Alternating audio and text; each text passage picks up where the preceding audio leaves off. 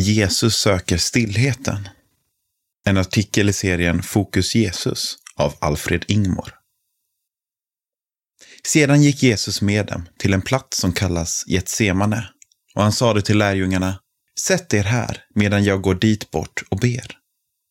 Han tog med sig Petrus och Sebedaios båda söner och han greps av sorg och ångest och sa till dem Min själ är djupt bedrövad ända till döds. Stanna här och vaka med mig. Han gick lite längre fram, föll ner på sitt ansikte och bad.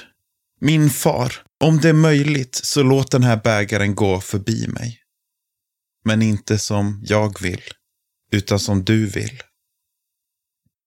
Han kom tillbaka till lärjungarna och fann att de sov. Då sa han till Petrus, så ni kunde inte vaka en enda timme med mig. Vaka och be att ni inte kommer i frestelse. Anden är villig, men köttet är svagt.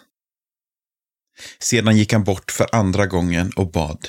Min far, om den inte kan gå förbi mig, utan jag måste dricka den, så ske din vilja. Han kom tillbaka och fann återigen att de sov, för deras ögon var tunga av sömn. Då lämnade han dem och gick åter bort och bad för tredje gången med samma ord igen. Matteus evangeliet 26, 36-44. Jesus drog sig ofta undan för att tillbringa tid i bön och tystnad. Att det var så viktigt för Jesus då visar att det är viktigt också för oss. I vardagen, men också i de svåraste stunderna, är den stilla bönen till Gud livsviktig. Vi befinner oss bara timmar från Jesus korsfästelse och Jesus själv befinner sig i en minst sagt utsatt position. Han är medveten om att han snart ska dö. Han har förutsagt att Petrus kommer förneka honom och han vet att Judas har svikit honom för pengar. Hans lärjungar har sina brister och det visar sig återigen när de somnar i ett semande trädgård. Jesus får klara sig själv. Eller? Hos Fadern. I bibeltexten står det att Jesus gick bort en liten bit och föll ner på ansiktet för att be till Fadern. Det är inte första gången Jesus gör detta. Flera gånger i evangelierna berättas det att Jesus dragit sig undan till lugna platser för att be till Gud. Till exempel i Lukas evangeliet 6.12, där Jesus bad hela natten.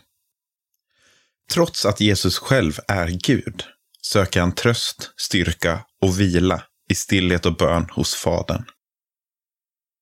Prio 1.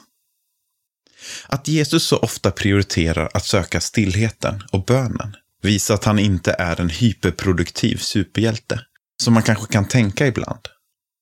Visst var det viktigt att predika för folket, umgås med lärjungarna och bota de sjuka. Men ännu viktigare var det för Jesus att söka stillheten hos Fadern. Jesus tog inte tid till bön när det passade, när han kände för det eller när det dök upp en lucka. Istället kunde han dra sig undan från stora folkmassor som längtade efter att höra honom tala för att få tid i stillhet. Och det är ingen skillnad mellan hur det var för Jesus då och hur det är för oss idag.